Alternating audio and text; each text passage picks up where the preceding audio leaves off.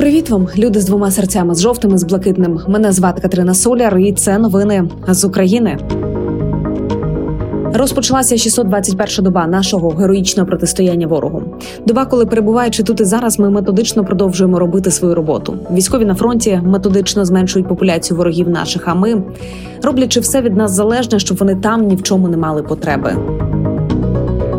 І поки наші друзі та вороги пророкують нашим захисникам застій під час холодів, Україна готує масштабну зимову атаку безпілотниками. Під ударом опиниться тимчасово окупований Крим, а також низка регіонів країни-агресора. Про це заявив бригадний генерал Сергій Баранов. І за його словами, атаки дронів ЗСУ завдадуть чимало проблем Росії в найближчі кілька місяців. Так Україна хоче закріпити значні успіхи за останні кілька тижнів, коли деякі з критично важливих військових об'єктів і військово-морських об'єктів Росії були атаковані українськими безпілотними літальними апаратами. Утім, і дрони противника несуть нашим захисникам та мешканцям нашої країни не меншої загрози, бо є такими ж очами у цій війні. Напередодні, провівши розвідку на запорізькому напрямку, противник завдав підступних ударів по 26 населених пунктах, зокрема у Запорізькому, Пологівському та Васильівському районах. Зокрема, вдарив ракету Іскандер М по особовому складу 128-ї окремої гірсько-штурмової бригади внаслідок чого загинули військовослужбовці, а також поранення різного ступеня важкості отримали місцеві мешканці.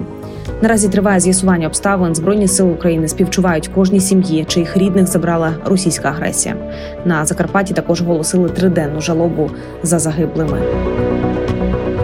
В народі кажуть, є така професія батьківщину захищати. Що я маю на увазі? Що в Україні хочуть змінити підхід до військової служби, принаймні такий наказ про зміну концепції підписав міністр оборони Рустем Умеров. Тобто рекрутинг має замінити призов до 2028 року. У планах Міноборони перевести ЗСУ на військову службу за контрактом, строкову службу ж замінити на інтенсивну військову підготовку громадян призовного віку, окремо також вдосконалити електронну систему військового обліку, прозору систему грошового забезпечення військових та забезпечення їх житлом ввести, новий підхід до управління кар'єрою військових з урахуванням їхньої освіти та професійного розвитку, і також запровадити нову культуру взаємовідносин між командирами та підлеглими. А тим часом вибухові вихідні були і у нашій Керчі, за що командувач повітряних е, сил каже, ніби скалпелем пройшлися, і цей скальп був направлений на інфраструктуру суднобудівного заводу залив у Керчі, де на той час перебував один із найсучасніших кораблів Чорноморського флоту РФ, носій крилатих ракет Калібр. Тож тепер виходить, Москва може вітати у себе ще один плавзасіб, який приєднався тепер до підводного чорноморського флоту.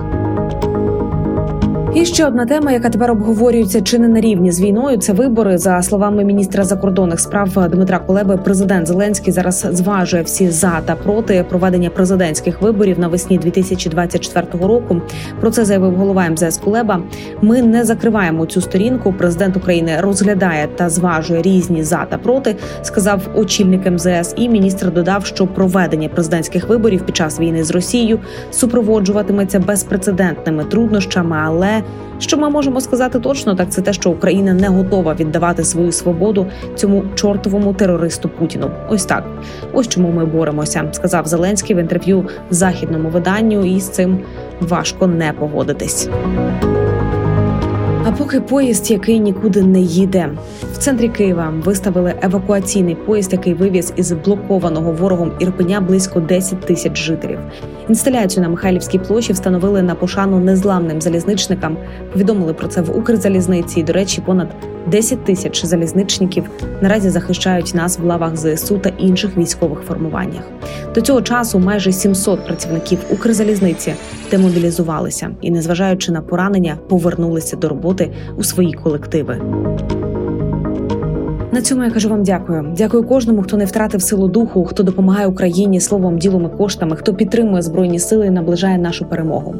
Давайте конвертуємо нашу лють у донат. Ми сильні, ми вільні, ми незламні, як Україна. З вами була Катерина Соляр. Слава Україні! Слава українським героям і смерть тим клятим ворогам. Почуємось.